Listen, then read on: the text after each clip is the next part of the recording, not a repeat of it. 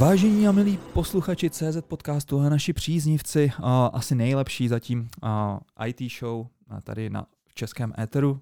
Zdraví vás Jiří, Filemon, Fabián a neskutečné se stalo skutečně neskutečným opět. Tentokrát jsem tady za hostitele sám, protože covidák bohužel upíchnul chudáka Dagiho někde na Šumavě a nemůže se připojit. Respektive on by se i připojil, ale přece jenom dneska tady mám další dva hosty, kteří jsou tady live a bylo by to takové, řekněme, blbé. No, takhle remoutně připojil, protože by neviděl řeč našeho těla a furt by nám do toho zasahoval a nehledě na to, že ta připojení z té Šumavy je absolutně šílený, takže by to ještě lagovalo a to nechceme. Tak.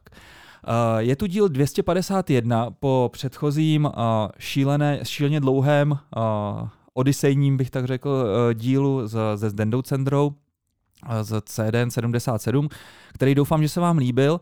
A uvidíme, jak to dneska bude vypadat s našimi hosty. A mám tu dneska dva kluky a dneska se budeme bavit o e-sportu.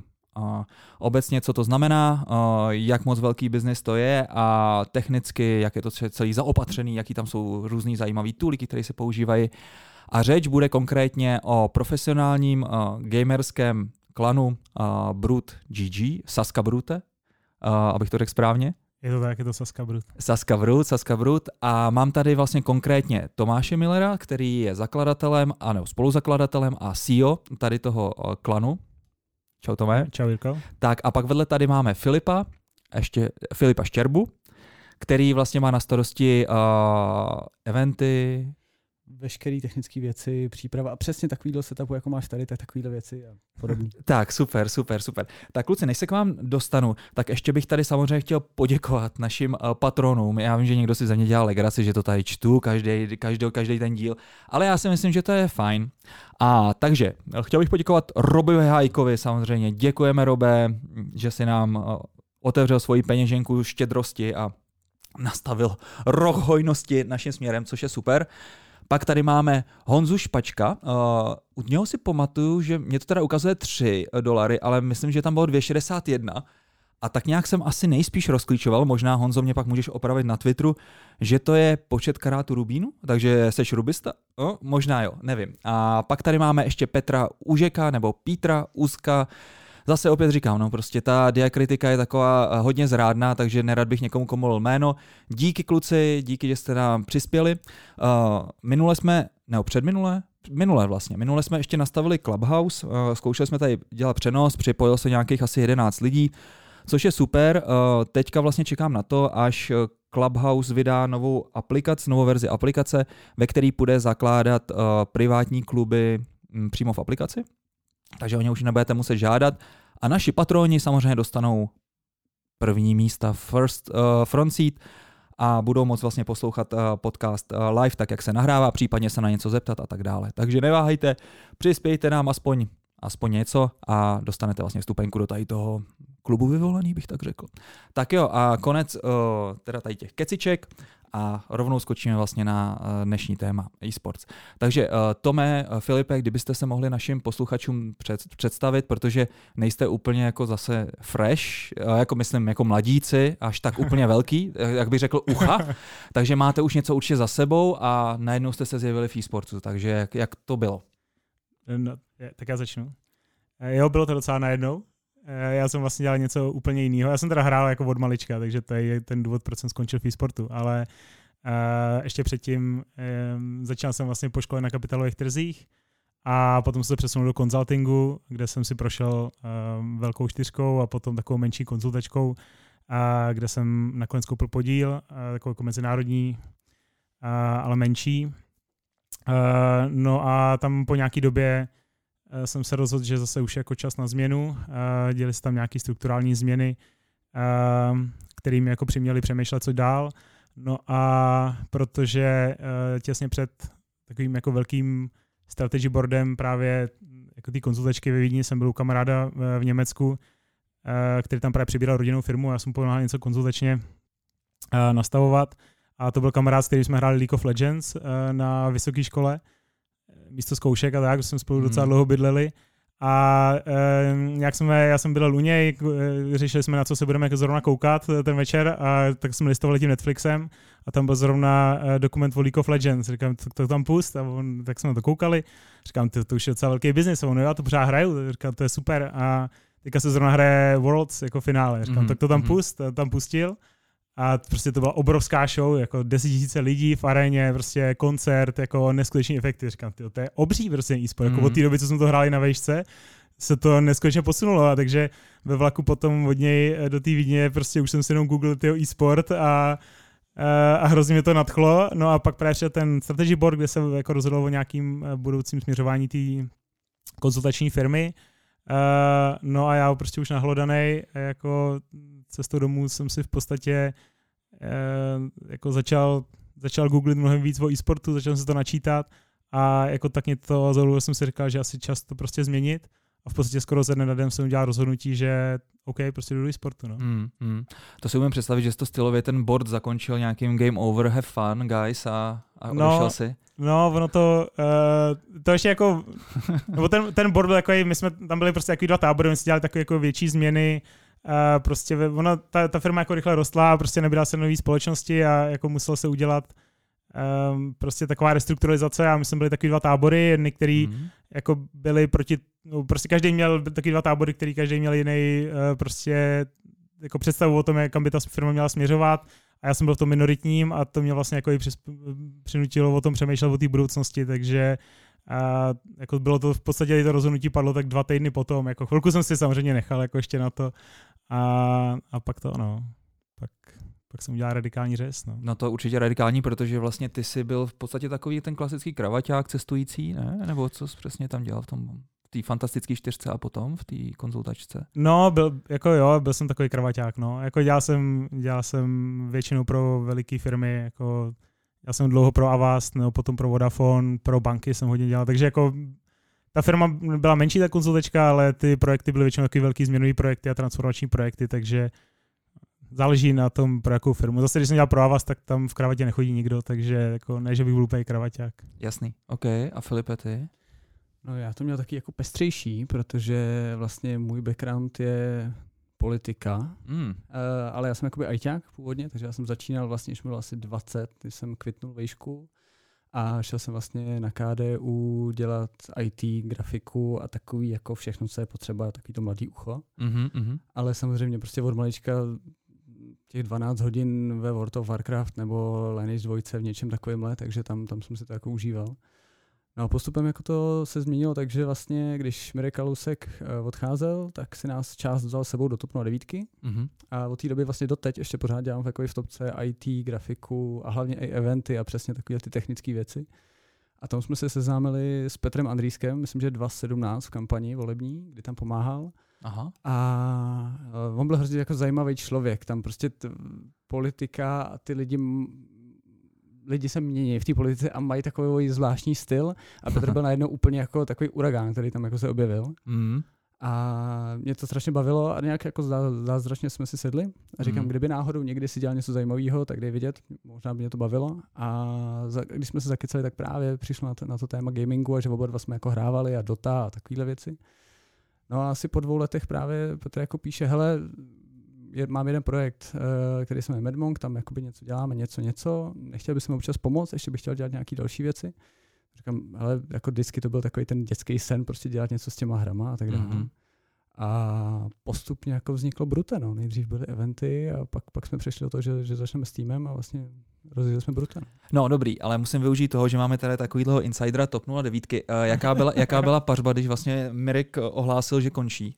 Úplně? Já jsem to věděl hodně dlouho dopředu, takže já nevím, jestli pařba, prostě... Zádušní mše. Jako skoro, dalo by se říct, ne, ale... To bylo, jak jsi chodil do toho kanceláře a brečel si každý den, to bylo za tohle období.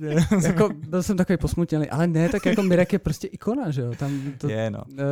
Ať jako si člověk myslí, o politický se něco chce, tak jako jeho tam nikdo relativně není schopný nahradit. Že? Je to pravda, no. Tímhle jeho odchodem končí taková ta éra prostě těch lidí, kteří fakt jako byli aspoň vtipní v té politice a měli nějaký nadhled. Jo, i když samozřejmě třeba to nebyl můj úplně šálek kávy, tak ale jsem respektoval to, že ten člověk byl inteligentní a že uměl strašně pohotově reagovat, jo, a že byl evidentně jako sečtělej, jo, a nad věcí.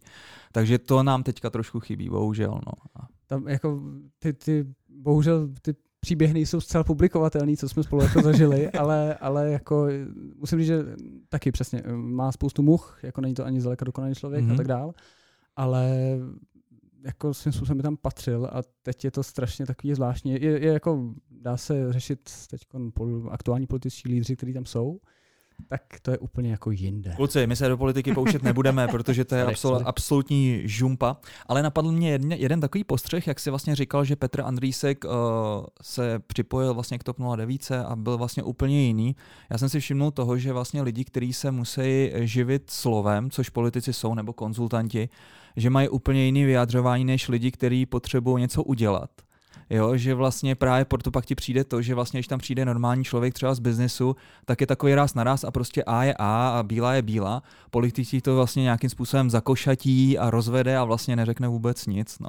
To je docela dobrý si takhle všímat a to je třeba možná i taková jako message třeba pro naše posluchače, když vám bude připadat, že těm druhým nerozumíte, tak to není proto, že byste byli o tolik hloupější nebo podobně, ale většinou ten druhý člověk vlastně se opravdu jako živí tím slovem a ne tou svojí vlastně odvedenou prací. No, to je takový můj životní postřeh. No, dobře, kluci, zpátky teda ke gamingu. Ty jsi měl teda, Tome, našetřený nějaký peníze, odešel si aspoň s nějakýma penízkama vlastně z toho, z té konzultační firmy, takže jsi mohl vlastně začít tady budovat ten tým. Můžeš tady pro představu říct, kolik si člověk musí připravit takhle? Nebo jestli jsi měl na začátku plán, kolik budeš pálit, kolik to všechno bude stát, nebo najednou jsi překvapený spíš?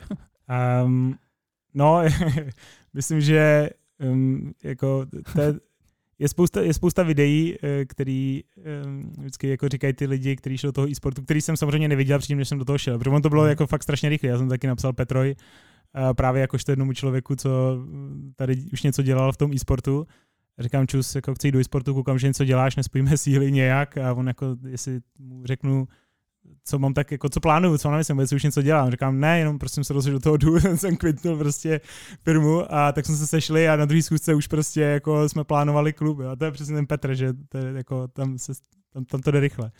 A ta představa byla prostě úplně jiná, jo, na spoustě tady těch, jako kdybychom se koukli na takový ty rady těch zkušených, kteří už to někdy dělali, tak by nám si řekli, cokoliv vypočítáte, náklady na ten e-sportový klub, tak to vynásobte 2 prostě a jste nějaký jako reální částce, no. A hrozně to záleží na tom, jestli to chcete dělat opravdu jako dobře, anebo jestli vám to stačí amatérsky, protože amatérsky samozřejmě můžete nabrat 5 kluků, který hrajou z domova, a tím pádem ty jako náklady na ně nejsou jako skoro nic v podstatě, jo, jako oni třeba studujou, vlastně vůbec jim ani nemusíte nic platit, akorát tak nějak jako děláte nějaký sociální sítě, založíte sračku, aby se mohl zúčastnit nějakých lig a vlastně jako skoro vás to nemusí nic stát. No, Tome, to jsme viděli vlastně, jak to vypadá v reále včera při fotbale Slávie versus Slávie Karlovy Vary, kdy Karlovy Vary, 3. ligový tým, amatérský, hrál proti profi týmu, skončilo to nějaký 10-3 nebo tak a byla to vlastně v podstatě fraška. Takže pokud vlastně chcete ten tým dělat takovýmhle způsobem, tak můžete, je to asi zábava, ušetříte, ale zábava je to asi jenom na krátkou dobu. No, tam je s tím spojených jako spousta problémů. Ono i možná ty fotbalové kluby, aspoň minimálně, i když je děláte amatérské, pořád ty kluci jako trénují spolu, jo? Ale jakmile ty kluci nesedějí spolu, ale jsou jenom jako online na internetu, tak tam vzniká dalších spoustu problémů, protože všichni jsou hrdinové na internetu, že jo? Takže se jako mnohem víc pohádají, takže třeba ta fluktuace hráčů v minulosti, a teď se to jako lepší právě s tou profesionalizací, byla obrovská, prostě ty hráči furt kolovali mezi jednotlivými týmy, protože se nikde nepohodli, tak tím pádem, že jo. K té chemii v týmu určitě ještě dojdeme, no, do téhlu. Protože to je velký téma samozřejmě. No, takže jsou tam prostě jako specifika, ale nechcete to dělat prostě amatérsky, no. Chcete to, co je, ideálně to dělat co nejvíc jako profesionálně, protože pak vás to ani nebaví, jako jo. A tam ty náklady, jako já říkám v podstatě na jeden tým, jako v jedné hře, byste měli začínat tak na 500 000 měsíčně. O, Takže prostě si tady vyberu třeba Counter-Strike Go, nebo co se teďka vlastně hraje aktuálně, a to mě bude stát půl míče měsíčně. Jako pokud chcete ty kluky, aby trénovali tady, aby se sem přestěhovali, aby tady bydleli, aby trénovali každý den, měli individuální plány, měli full-time plat, měli pro ně zázemí a měli jako trenéra. Mm-hmm. Plus samozřejmě teda já říkám $500,000, protože potom taky musíte mít nějaký content okolo toho a dělat něco pro ty klienty a musíte mít takovou tu agenturní část, což je právě víc jako ta strana toho Filipa. Mm-hmm. A na to taky, takže potřebujete jako velký agenturní tým, který jako udělá nějaký hezký video, udělá nějaký event, který jsou taky drahý. Mm. Ale zase jako pokud jenom hrajete ligy a neděláte nic pro tu komunitu a neděláte žádný content, tak jako to zase není úplně udržitelný sportový tým. No dobře, tak to jsou vlastně náklady, které jsou teda šíleně vysoký, teda mi to přijde, ale chápu to, jo, prostě když tam mám toho člověka, tak mám nějakou minimální mzdu, když bych se odpích od ní, tak samozřejmě musím mít něco, nějaký premium, tady ty hráči se vesměs pohybují v IT, takže tam i ty platy jsou třeba vyšší, takže oni pak vlastně furt mají na miskách vah být gamerem za almužnu nebo versus prostě třeba být ten programátor. Takže chápu, že to musíte dorovnat a že prostě tam ty náklady jsou takovýhle. A kde jsou teda pak jako ty zisky jako v tom vašem business plánu? Hodně v budoucnu. Teda jako, to je samozřejmě to je jaký obrovský téma a celého e-sportu jako celosvětového, jo, prostě. No počkej, já vždycky vidím takový ty bombastický titulky, jak někde v Koreji, přesně jak si říkal, ty obrovský Worlds, tady $1,000,000 prize money, odešli jsme s tím tak. No jasně, jako těm číslům těch týmů se teďka špatně dostává, protože jako ne všechny jsou nějak veřejně, jo, třeba je tady jeden veřejně obchodovaný tým, dánský Astralis, který jasně, jo, to je třeba nejlepší Counter-Strikeový tým, který opravdu jako všechno vyhrává a jako jeho příjmy jsou myslím asi $3,000,000, ale jeho ztráta je $4,000,000, jo, takže jako jeho náklady jsou $7,000,000, takže oni to jako jsou velký čísla, ale pořád prostě je to jako biznis do budoucnosti. Jo, i ty nejlepší týmy prostě jako můžou prodělávat. Co teďka vlastně jeden z těch obrovských dánských týmů dokonce jako nesehnal investora a musel zavřít krám. Jako to je jeden, jmenuje se North, a je to fakt jako jeden z největších velice známých týmů na CSGO scéně a nedávno zavřel Operation, no, takže... Takže jste nastartovali peněženky a vyplatili jste, přetáhli jste hráče, nebo jak to bylo? Jo, začali jsme psát jejich trenérům. Ne, no, tak je to trošku ještě jiná liga. Jasně, takže zatím ještě tam nejsme, i když nejsme prostě ani třeba z Jižní Koreje, a ani teda dejme tomu, kdyby byl třeba ten tým v té Jižní Koreji, tak bych asi nebyl profitabilní teda? Je to... No, samozřejmě pak to záleží, teď se jako řeší různé jako možnosti monetizace prostě e-sportových týmů a hodně se to... Oni totiž ty ligy jsou trošku jako jiný, jo? Zase v e-sportu je třeba dobrý, že v některých těch top ligách, které jsou franchiseový a jsou třeba pořádaný tím herním vydavatelem, se můžete nějakým stylem dělit o revenue s tím herním vydavatelem i jako z toho in-game revenue, jo? Třeba v případě Doty to je extrémně jako originální tím, že na ten price pool vlastně přispívají ty hráči přímo nákupem předmětů. Mm-hmm. Díky tomu ta Dota má největší price pool prostě ze všech her jako v historii. Teď to bylo nějaký... představu, já myslím, že to bylo necelých $40,000,000. Což ale ona má jako jeden velký turnaj, kde se na to jako složí ta komunita, ale pak skoro jako moc toho nic nemá, což je jako špatně zase na druhou stranu, protože to strašně favorizuje ten jeden tým, co to zrovna vyhraje, ale ty ostatní jako není to úplně dobrý biznis. No. Takže je tam jako spousta business modelů a teď se to jako dost objevuje. Je to prostě pořád ještě i na té globální scéně, je to hodně neprozkoumaný a je tam spousta příležitostí, si myslím. A pak vlastně tady velký téma jsou sázky na e-sports. Jak to vlastně třeba u nás ta situace, můžu jít třeba na Tip Sport a tam si vsadit třeba na vítězství Sazka Brute, i když možná na Sazku bych měl jít. Já myslím, že těch sázkovek je právě v Čechách dost a hodně se angažujou a hodně sponzorují ty týmy nebo mají ty partnershipy s nima a funguje to samozřejmě, protože je to jakýkoliv jiný sport, takže jim se to vyplatí a vidí v tomto budoucnost, takže už se snaží jakoby tam angažovat a vymýšlet ty styly, aby byli schopni vypisovat ty odds a tak dále. Ta analýza je tam taky důležitá. Tam je spoustu souvislostí právě s tím, to dělat živě a tak dále. No.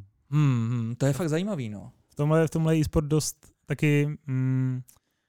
jako originální, protože jako ten e-sport má mnohem větší ty live sázky během těch zápasů, protože to je opravdu jako nahoru a dolů, pořád se tam něco děje. Jo? A dá se tam sázet na spoustu, třeba v tom Counter-Strike můžete sázet prostě na každý kolo, jak dopadne. Jo? A těch kol prostě máte třeba až 30. Takže ty live sázky v e-sportu jsou jako obří. v porovnání třeba s některýma sportama. A zároveň opravdu jako kolikrát sám stane, že ten tým, který jako ve fotbale by třeba prohrával 6-1 prostě a stejně by to otočil, jakoby, když to vezmu pohledem toho e-sportového, že opravdu tady některý tým prostě brutálně prohrává a pak vyhraje jako jeden dobrý fight a najednou to celý otočí. A to je vlastně taky hrozně zajímavý z toho diváckého pohledu a samozřejmě i z toho sázkového, protože potom jako tam vznikají ty největší senzace. Jako, takže... No i když jako co se týče sázek v e-sportu, tak já bych se třeba bál toho, že to bude trošinku cinknutý, že tam je to přece jenom nevím jako jaká je situace, ale umím si představit, že bych si přeplatil nějakého hráče a řekl bych mu, hele, dobrý, na pátou hru se odpojíš, ne, prostě já si sadím prostě tady do té páté hry a pak to otočej, protože ty jsi nejlepší shooter třeba v Counter-Strikeu a ten tým oslavíš. Neříkám, že se to děje, ale vím, že je to asi jednodušší prostě u toho e-sportu podvádět. Já myslím, že to určitě děje, nebo jako určitě je spousta, ono se to jako těžko dokazuje, ale jako takových kauz bylo jako spousta. Na druhou stranu takhle, ty sázkovky jednak proti tomu mají samozřejmě jako spoustu mechanismů, nebo minimálně, protože ty jako hráč prostě nemůžeš sázet a zároveň teda některé hry opravdu ani a ty vydavatele nepodporují sázkové kanceláře, jakožto sponzory těch klubů a tak, jo. Takže vlastně jako v některých, to je třeba League of Legends, jo, kde myslím, že jako Sazka Brute a Sazka je spojovaná jako jenom Counter-Strike a Dota, v který pořádá ligu, ale třeba v League of Legends prostě se nesmí nějak jako promovat ty hráči nebo kdokoliv z toho týmu nesmí vůbec sázet na svoje zápasy a jako ta soupiska je známá, ty sázkový kanceláře to jako mají a no tak jasně, jako sadí třeba děda ale nebo samozřejmě, tak, to se všechno dá obejít. I tyhle se to, ale jasně no, pak. Ale ještě mě napadla jedna věc, která je vlastně specifikum e-sportu a to je to, jak vy vlastně zjistíte, že tam hraje ten hráč, který tam má hrát? Jo, že třeba bych tam měl napsanýho od vás třeba co já Matise v Counter-Strikeu, ale on tam sedí prostě úplně někdo jiný, třeba ten z toho Nortu nebo z toho Artalisu, nebo jak si říkal vlastně z toho nejlepšího klanu. Jo, budu mít tam kamerku třeba na toho Matise, to je fajn, prostě on tam bude dělat, že jako hraje, ale hraje vlastně za něj nějaký úplně daleko lepší expert. No. Myslím, že tam je to daný tím, čím větší turnaj, tak tím jakoby už to mají víc podchycený, už mají právě třeba i live kamery a tak dál. Jo. Samozřejmě tady na těch menších turnajích to prostě není a všichni mají ty svoje stream ID a takový. Nám by to asi úplně nevyplatilo, to zaplatit takový to jakože a vyhráli jsme tady místo té České republiky. Prostě. Kolik je třeba prize money na České republice?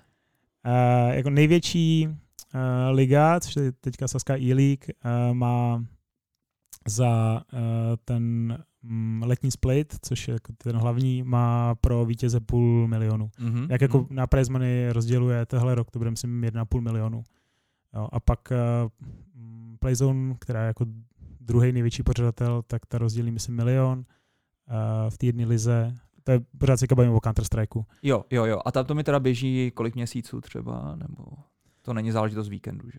Ne, to jsou dlouhodobé ligy. To je v podstatě skoro jak fotbalová liga, jako jsou 2 sezóny za rok, jarní a letní, respektive podzimní. Taky, jak se říká, záleží, každá začíná jako trošku jinak. Takže třeba ta Counter-Strikeová teďka bude začínat v dubnu.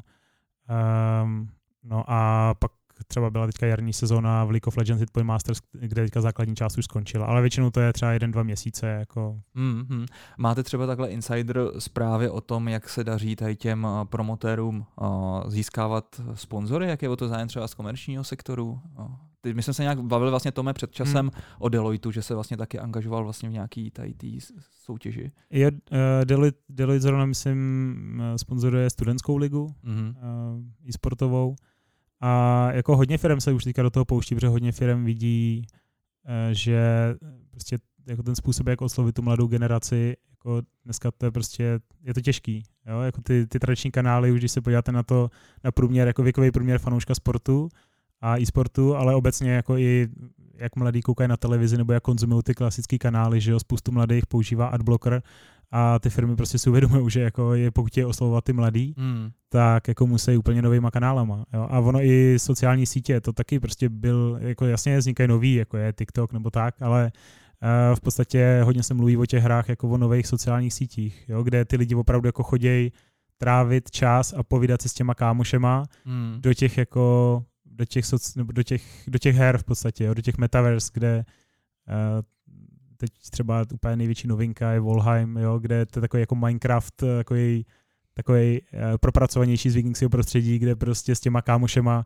jako těžíte a stavíte si tu bázi a jdete ulovit trola a prostě strajíte tam jako, jo, děláte tam jako a pak si tam postavíte hospodu a pak si tam chlastáte v té hospodě, jo, a teďka, a to zrovna hraje Petr Andrýsek s třeba naším jako dvorním DJem, kterýho máme jako Brute, takovýho herního DJe, a teď už tam vymýšlí, jak mu tam v tom Valheimu postavit DJský pult a udělat tam koncert, jo, prostě, takže dneska už ty mladí prostě jako mnohem víc tráví čas v těch virtuálních prostředích, jako i na těch sociálních sítích, a pokud ty firmy je chtějí oslovit, no tak je se do jejich světa, no. Je fakt, že teď jsi mi úplně tady navodil takovou tu krásnou melancholickou vlnku a v hlavě, když jsem si vzpomněl asi 15 let zpátky, jsem hrál EverQuest 2 a tam vlastně jsme měli klan Česká legie a bylo tam, já nevím, ty stovky hráčů.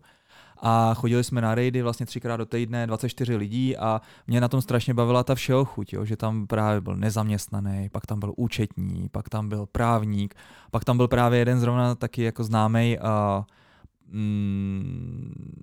jak jsem říká, no prostě tvůrce hudby, hiphopový a tak, a dohromady vlastně jsme prostě tam ani nešlo o to tam jako sundat někde toho moba na tom rejdu, i když to samozřejmě taky, aby jsme pak lutli nějakou zajímavou věc, ale spíš šlo o to se pobavit, a bylo fakt zajímavý sledovat ty lidi, kteří třeba v tom reálném životě nejsou až tak úplně úspěšní, třeba ten nezaměstnaný člověk, který měl absolutně nastudovanou tu mechaniku té hry, tu ekonomiku, byl vlastně nejbohatší hráč v té hře, a jsem mu vždycky říkal, hele, tak podívej se, tak jako teď ten normální život je vlastně taky hra, akorát se prostě nesmíš jako bát a udělej to úplně tak to samé, co děláš v té hře. A on, ne, tam to prostě nefunguje, tady znám ty pravidla, jsou jasně daný, ne prostě, a jedu a můžu.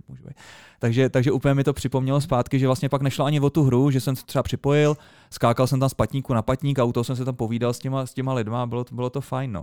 A teďka vlastně je přesně ta vlnka zase zpátky, že se tady objevují různý Somnium Space, virtuální světy, nebo vlastně kluci tady dělají konferomatik, což je vlastně pro pořádání konferencí a koncertů. Taková virtuální realita, vypadá to taky jako Minecraft. A nebo pak bys vlastně se to můžeš okořenit přímo, vlastně, že máš tady tu virtuální hru vlastně nebo virtuální realitu přímo v té hře, kde ještě to máš ten rozměr toho, že tam fakt něco zajímavého děláš. No. Takže to je zajímavý. A nemyslím si, že to je prostě doména jenom mladých. No. Já třeba musím říct za sebe, samozřejmě jsem sledoval Twitch, že tady je fenomén Twitche, ale nikdy jsem to jako nechápal, proč bych se měl koukat na někoho, jak hraje hru, protože mě víc bavilo tu hru si hrát. Já jsem měl tohleto ale úplně stejný, protože prostě jako jasně všichni jsme znali Facebook, všichni jsme znali YouTube a tak dále, ale jako Twitch, že jo, prostě hraješ 10-15 let nějakou hru a grindíš tam těch 10 hodin denně a prostě jako baví tě to. A pak tak jako začneš pracovat, začneš být trochu jako workoholik, že jo, tak prostě jako najednou už ten čas jako nemáš. A vyjde nová hra, ty si říkáš, já bych si to fakt chtěl zahrát, že jo, a teď si jako uvědomíš, já musím to jako hodinu instalovat, musím za to zaplatit nějaký ty prachy, no. A pak jako než tam vlastně něco udělám, tak mi to zabere třeba jako týden času, každý den třeba 5 hodin, no, ale já těch 5 hodin nemám. Takže pak vlastně jsem sám jako si všiml toho, že vlastně mě zašlo být pohodlný si prostě zapnout ten Twitch, podívat se na toho streamera, jak hraje tu hru, která mě jako zajímala, dá mi k tomu ten komentář a vlastně velice rychle si to jako zrychlím, celý ten content, který všude na těch sockách jako konzumujem hrozně rychle, tak tady jsem to mohl dělat s tou hrou to samý, že jo. A vlastně vidíš tam rovnou tu interakci těch lidí a je to úplně jako jiný svět. A když jsem tomu přidal ještě tu monetizační část na toho Twitche, protože jsem nechápal prostě, proč mě někdo měl platit tomu streamerovi, tak vlastně jsem došel k takovému jako jemnému prozření, protože ten Twitch je vlastně svět sám pro sebe a je to stejně jako když koukáš na Netflix, tak ty prostě platíš za ten content, na který chceš koukat. Tebe zajímá ten seriál, tak za něj zaplatíš, protože je to normální, už nejsme v té době, kdy jsme koukali na War Forum a tak dále. Tak na tom Twitchi je to úplně stejný. Tebe baví ten content, na který koukáš, tak tomu člověku rád prostě pošleš nějaký peníze, aby se mohl pokračovat, zlepšovat se a dělat to. Takže jako je sponsoring. Vy se o něco podobného pokoušíte vlastně i z Brute, že jo? Že by vás takhle komunita nějakým způsobem případně byla schopná podpořit, nebo můžete něco na tohle téma říct? To je těžší, protože e-sport je prostě kompetitivní část, ty lidi nejsou až tak jako baviči, oni jsou prostě sportovci. Jo. A ty pak potřebuješ k tomu udělat contentový tým, který budou ty baviči. A může se to trochu protnout, ale ty lidi samozřejmě chtějí koukat na zábavné věci. Když je zápas, tak to je něco jiného samozřejmě. Ale ten Twitch je založený primárně na zábavě. Jo, takže neplánujete to nabrat nějaký takový spíš jako klauny třeba s trošku horšíma skills, který by... Jsi řekl klauny, já jsem zrovna chtěl říct, že jsme právě včera se dohodli s jednou influencerkou. Ale... já jsem u Petra Andrýska zaregistroval, že jste tam měli takhle takovou partičku polonahotinek influencerek, který k vám chodili natáčet něco. To bylo ono? Nebo to je těka novinka? Ne, tohle je vyloženě hráčka, nebo... Vlastně ty holky, co k nám jako chodily hrát, to byla jako to bylo taková jako vlastně náhoda hrozně. My jsme dělali prostě náhoda. Sedíš tak normálně ve svý herně a najednou tam zjeví holky v plavkách, začnou hrát Valorant. Ono vlastně to je jako to máš přečtený teda upřímně řečeno. To je, ono to souvisí s tím, jak si říká, že už dneska jako nehrajou jenom ty vlastně mladí, ale vlastně jako hrajou teď všichni, jo? A my jsme pořádali, to byla ta Brute Lounge party na jako ten lounge té sezóny minulý, když jsme vlastně koupili ten Brut a představovali jsme jako nový tým a ty naše plány a dělali jsme takový velký event, kam přišlo nějakých 200 lidí, nějak jsme streamovali, byli tam novináři, prostě Česku, jako velký lounge toho profesionálního Brute. Ten začátkem minulého roku a zároveň součástí toho byla modní přehlídka nového merče, jo? Chtěli jsme představit prostě ten merč, udělal nějaký hezký a tak. Jasný, no. A takže jsme jako skáněli modelky, že jo, na ten náš merč, který by nám tam jako odprezentovali a tady Filip má právě kamaráda, který jako fotí hodně na Instagram a tak jsme jako oslovili, jestli nemá někoho a on vlastně našel nějaký holka, myslím si, že ty holky hrajou, jako že to hrozně baví, jo. No, a... Kluci, to je všechno hezký, ne, ale čekal bych, že merč tak v gamerském týmu budou třeba nějaký trička, možná nějaký tepláky nebo nějaký mikiny a tak, ale ty holky se tam producírovaly v tangách, tyjo. Takže to podle mě bylo všechno připravený. Ne, ale vždycky na sobě, teda, já nevím, teda jestli myslíš... Tak já jsem věděl asi nějaký jiný fotky. To my jsme si rozklikávali jejich Instagram a pokračoval si dál ve feedu. Jakože jo, tak třeba občas jsme měli jenom tu mikinu, jako samozřejmě, ale... Okay. Dobrý. Ale jako... tam už je mělko, teda respektive tam už je hloubka, tam už nebudeme chodit. Tak. Super. Jaká je, kluci, teďka aktuálně situace na českém trhu? Kam byste zařadili Sazka Brute, jestli máte nějakou konkurenci a vůbec vlastně se nedostali k tomu, které hry všechny obospodařujete v tom vašem týmu a jak je velký? Aktuálně, nebo konkurence docela jako vyrostla tehle vlastně minulý rok už. Jo, to byl v podstatě dost zlomový rok pro český e-sport, na který vznikla prostě nová liga. Jako konkurenční té, co tady už byla jako strašně dlouho. A jednak tady vzniklo spoustu nových týmů a opravdu jako těch profesionálních týmů, jo, který to začali dělat pořádně. Který zakládali jako i lidi se zkušenostmi z biznesu a velký investoři. A prostě to byl fakt jako takový zlomový rok pro e-sport. Takže teďka ta konkurence tady je. V podstatě je tady jako teď je tady víc týmů, dá se říct, jako než je jako dobrých konkurenceschopných hráčů, no? Což je ten problém, že ty se hrozně přetahujeme a jako soupeříme spíš teď se jako my se třeba hodně teďka zaměřujeme na tu výchovu těch hráčů a spíš jako být schopní si jako vychovat, než se tady jako přeplácet ty stávající. A takže ta konkurence tady teďka jako obrovská, dá se říct, mám větší než je zdrávo. Což jako je i vidět, třeba my se hodně bavíme s polskýma týmama, polská scéna je třeba 5 let před náma, jako, to je prostě obrovský market. A... To se ani neptám, jak je před náma daleko třeba ta Jižní Korea. No, jako, Poláci, Pšonkové jsou takhle 5 let. A ono to je hodně daný i tou velikostí trhu, což zase taky souvisí taky trošku s tou monetizací, protože jako jakmile jste sportový tým, prostě potřebujete, i když to děláte profesionálně, vždycky budete potřebovat jenom 5 hráčů, 5 počítačů, jednoho trenéra, jednoho analytika, nebo těch analytik může být víc. Ale prostě jako stejný počet lidí a stejný jako zázemí, ale pokud hrajete první ligu v Polsku, tak na vás kouká 40 milionů, nebo jako ten váš potenciální market, prostě 40 milionů díky tomu, ale i ta jako scéna roste rychlejc. A takže to procento i lidí, kteří kouká na ten e-sport z těch 40 milionů je mnohem vyšší než tady v Česku. Jo? Tady máš prostě maximálně 10, dobře, když vezmu Slovensko 15 milionů, plus to vnímání toho e-sportu tady není, ta veřejná podpora není tak daleko, takže na to kouká mnohem menší procento lidí. A ty jsi vlastně jako závislej strašně moc, jako, že to, za kolik to prodáš toho sponzora té ligy, jen kolik na tu ligu kouká, a když jsi na marketu, který je 4x menší než jako sousední, tak najednou máš 4x menší budget, ale to minimum, co potřebuješ na ty hráče, aby si zaplatil full time, je vlastně stejný. Takže my jsme zjistili, že týmy, které nás brutálně porážejí, jsou mnohem lepší, ty polský, tak brali třeba 2/3, ty hráči brali 2/3 plat než ty naši. což je super.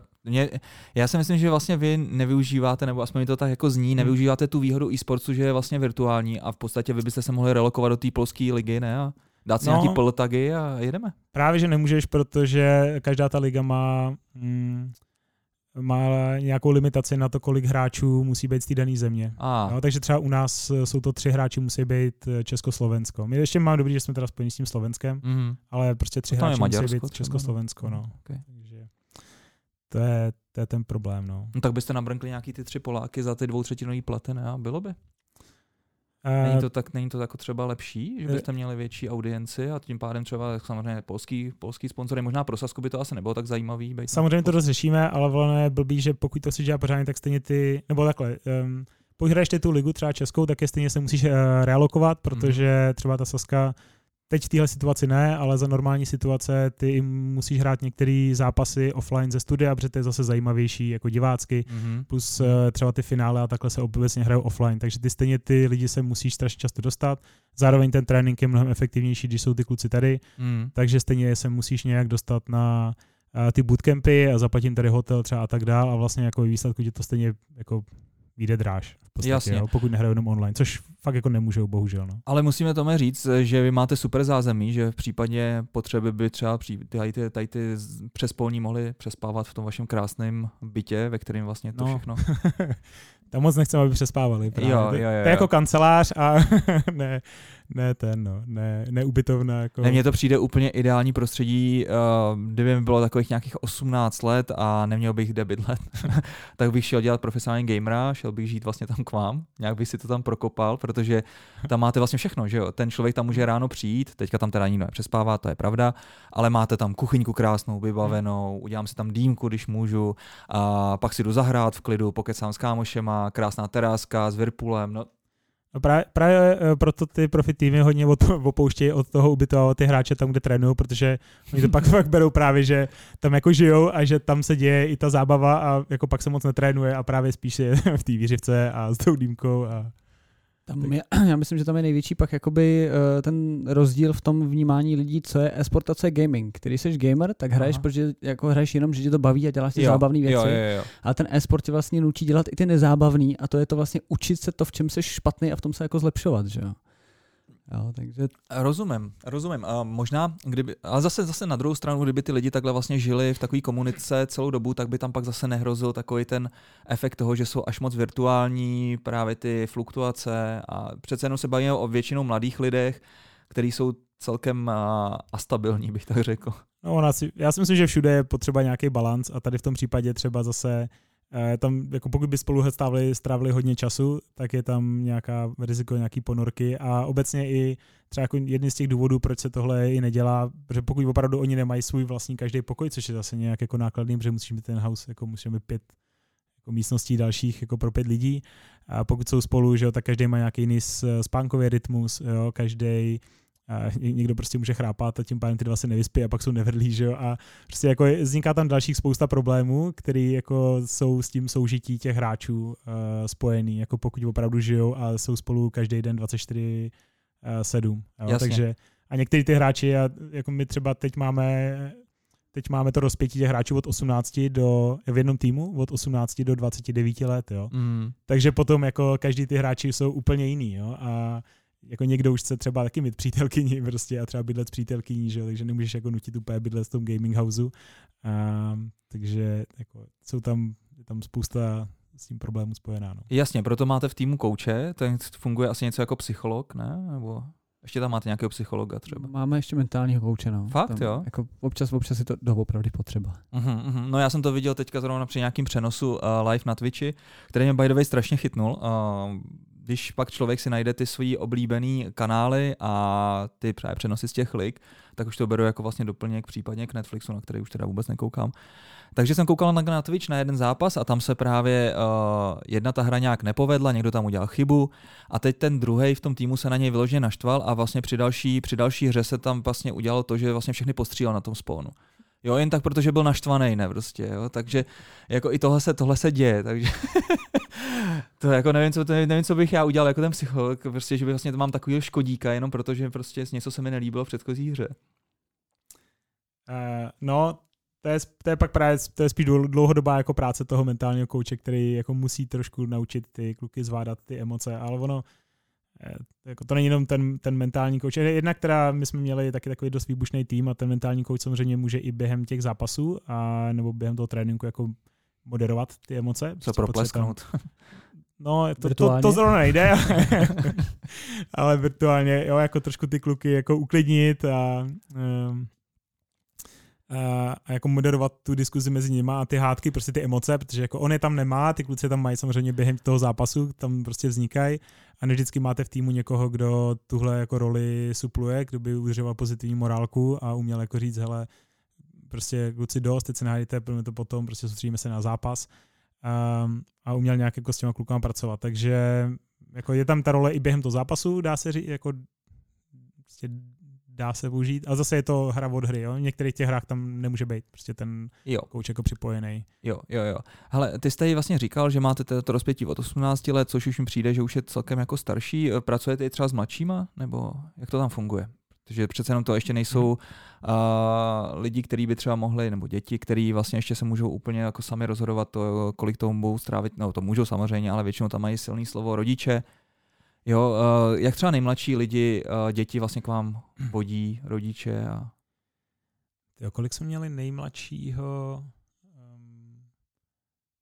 Teď jsme dokonce, chtěli jsme najmout jednoho, kterému bylo 14 teda, ale tam to byl jako fakt problém.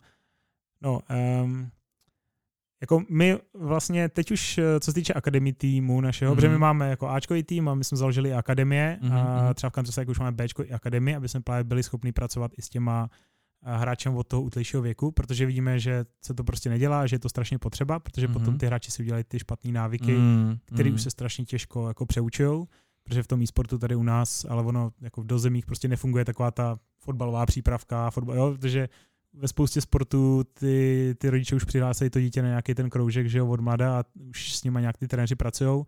Tady v tom sportu to bylo spíš tak, že do svých 17 jste se prostě jako grindil sám doma, nic jste se naučil a pak jste šel hrát do toho profi týmu a najednou si jako zjistil, že spousta toho jako musíš dělat jinak. Jo. Takže tohle jsme jako říkali, že to potřebujeme změnit, udělali jsme tady tu akademii, kde musíme být schopní pracovat v podstatě jako s lidma na střední škole. Teď ještě nejdeme na základní školu. Jasně. A tam, nevím, jestli se jako někdy do toho pustíme, ale v podstatě jako střední škola, klidně ten práh té střední škole už je něco, kde s tím člověkem můžeme pracovat. A potom třeba i ty první ligy, tak tam už je to i omezený věkem, třeba kdo tam jako může hrát. Myslím, že to Hitpoint je dokonce 17 let, takže nemůže tam nikdo pod 17 let hrát tu první ligu. Jo. A jak pracujete s rodičem, protože si neumím představit, že rodiče tady to podporujou, takový ty klasický rodiče, ne ty liberální. No, hrozně často jo, což je... Podporujou. Zase asi je to, jako samozřejmě je to závislý na tom, většinou ty rodiče se... Změní názor, jakmile to dítě přitáhne domů třeba peníze, jo, jako zjistí, hele tyjo, jako ty si fakt vyděláváš tady v 16 prostě hraním her, jo. A najednou se to začalo zajímat. Aha. A spousta rodičů jsou, opravdu jako liberální, spousta rodičů jsou jako pokrokoví a ty děti v tom podporujou. Teďka jsem si volal s mamkou jednoho kluka, která k tomu má vůbec super přístup, která jako, to je dokonce, ta nahrazuje toho trenéra dokonce, jo, ona prostě to dělá tak, že ona má dva kluky a jeden řekl, budu hrát tohle, druhý budu hrát tohle. A on říká, OK, ale chci vidět, jak trénuješ a chci vidět, že to opravdu dává všechno a že jako to. A jednoho prostě přistihla, jak jako netrénoval prostě, takže oni ho vlastně jako nutila hrát tu hru a že hrál nějakou jinou hru, říkala, hele, tak ty jako netrénuješ, ty koukáš na porno. Ty prostě nemyslíš vážně, to znamená jdi od počítače, jdi se učit, ty z tebe hráč nebude, jo. A ten druhej, prostě ten jako jel tu hru, grandil a teď tam volala a hele, já si myslím, že na to má a jako co můžu udělat pro to, jak se k vám dostane, jak se z něj můžu udělat jako hráče, jo, profesionálně. Takže je tam prostě obrovský rozdíl. No. Ty rodiče je super, když to jako chápou a berou to jako vlastně profesionální, jakýkoliv profesionální sport a i hlídají tohle, jestli to dítě opravdu hraje, to jak říkal Filip, jo? Že je obrovský rozdíl mezi tím hraním a tím trénováním, jo? Jestli opravdu jenom hraje, anebo jestli trénuje. Prostě, no. Jasný. Když pak takhle třeba by se ten rodič rozhodl pro dráhu pro svého potomka gamerskou, respektive profi gamerskou, dobře, e-sport gamerskou, tak... Jakou to má perspektivu pro toho člověka? Jaký jsou nejstarší třeba hráči v těch jednotlivých hrách? Třeba když vezmu Counter-Strike, můžete říct příklad nějakého dědy, který tam ještě furt to ouní, nebo spíš ne? Tak já myslím, že tam je to pak hrozně postavený na tom, jak funguje lidský tělo. Tam jako má to svoje limity, ten mozek začne mít jakoby pomalejší reflexy a tak dále, takže prostě já myslím, že tuším, že v 25 se začíná lámat ta křivka, kdy začínáš ztrácet ty reflexy, samozřejmě to vyvažuješ tou zkušeností a nějakou znalostí ty hry a tím cítěním toho, co se bude dít. Mm-hmm. Ale já si myslím, že jako nad 30 už tam moc jako profil lidí nebude teda. No co pak s těma lidma? Jako přešaltovat na nějakou jinou hru, třeba Minecraft nebo tak, ale tam vlastně nejsou ty prize money. Většinou do důchodu. No, jako vydělají si už do té doby. Trenér, analytik, jako do toho coaching staffu je prostě přesunout. No.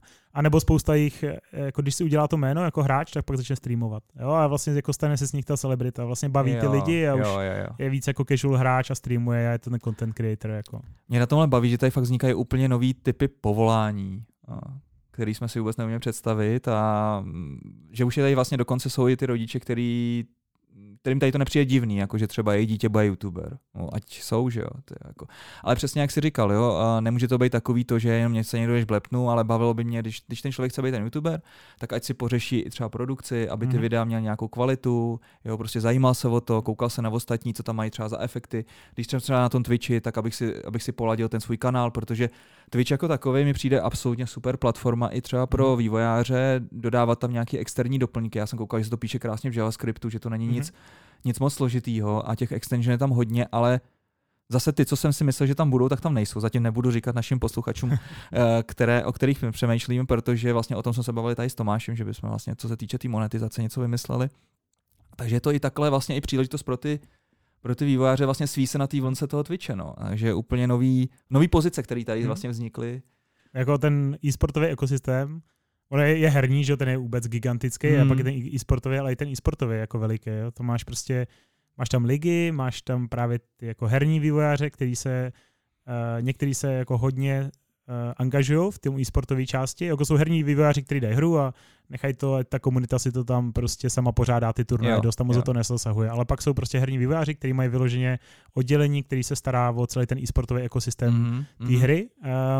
Takže jako tam máš vlastně, to je taky jako spousta vývojářů a tak dále, jako je v tomhle prostě potřeba. Pak máš ty ligy, které to organizují a pak máš ty týmy, že jo? A pak máš přesně ty platformy, skrze který se to, kterých je taky víc, skrze který se to vysílá.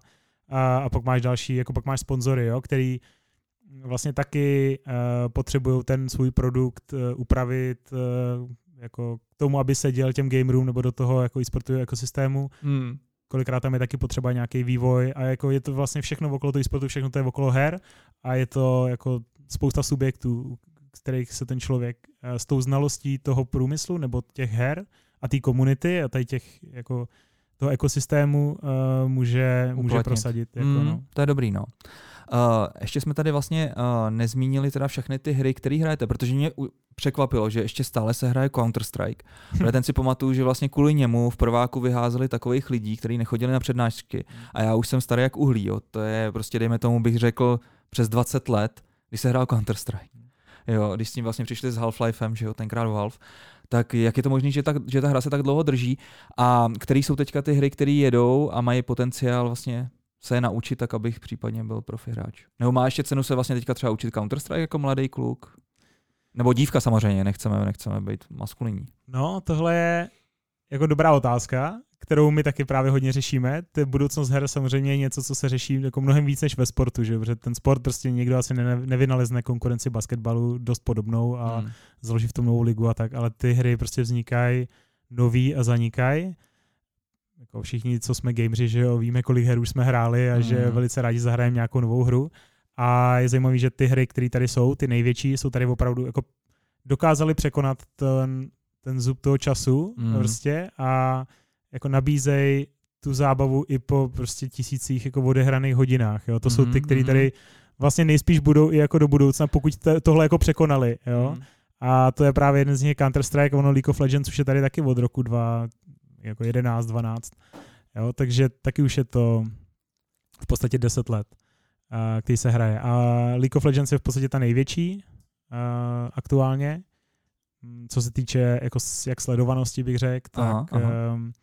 Jinak toho... pro ty, co neznají League of Legends, tak je to v podstatě, mně to přišlo takový izometrický pohled, něco jako třeba Diablo, ale hrajou to ve skupince takový squad, fight, je to, team versus team.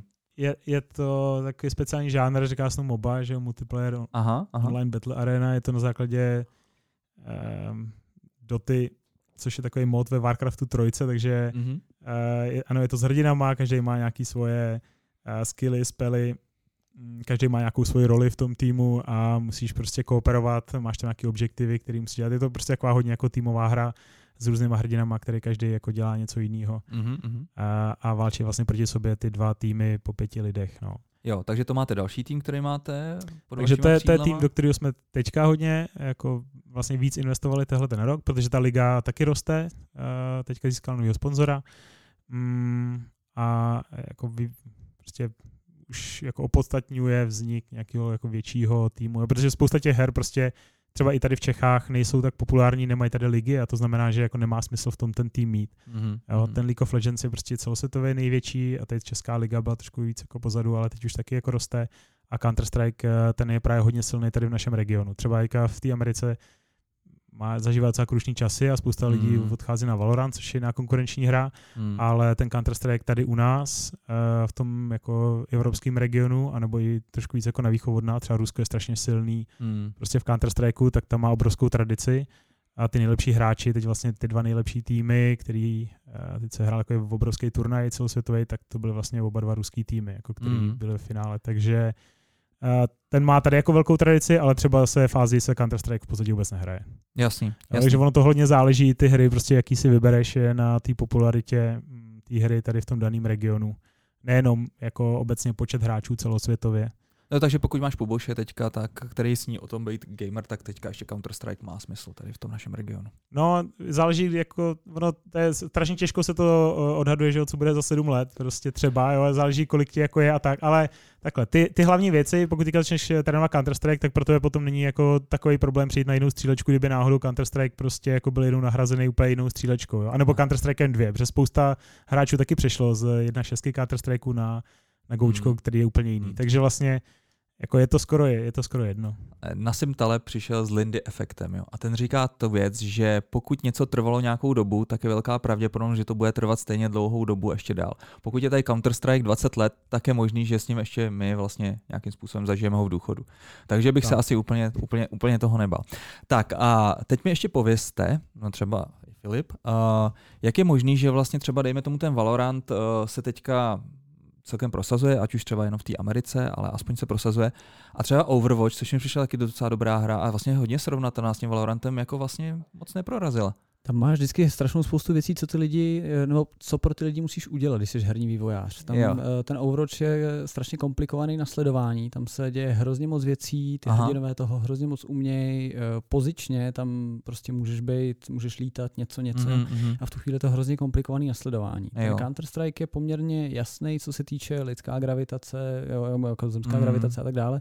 A je to takový přirozený a na první dobrou celkem jako chápeš, jak to funguje, když prostě policajt nebo terorista něco běží a dělá. A vždycky tam jde o tu bombu, no. Prostě buď ji položí nebo nepoloží. Jako divácky je to velmi vlastně jednoduchý, že za chvilku jsi schopný velice dobře pochopit, co se tam děje. V tom ten Overwatch je fakt těžký. Jako je to hrozně zábavná hra, ale divácky je to komplikovaná a trvá dlouho, než jako se do toho dostaneš, aby si byl schopný zavnímat, o co tam jde, kdo vyhrává, proč a tak dále. Jo. Ten Valorant je trošičku mezi, protože on vlastně kombinuje, de facto je to barevnější Counter-Strike, přidanej má pár prvkama, třeba z toho League of Legends, protože to dělá stejný vývojář, jako jsou ty hrdinové. A každý ten hrdina umí něco navíc a trošičku jinak. A ty lidi to vlastně baví, že to CSko přesně je tady 20 let a vždycky, když se ukáže něco nového, tak každý chce zkusit něco nového.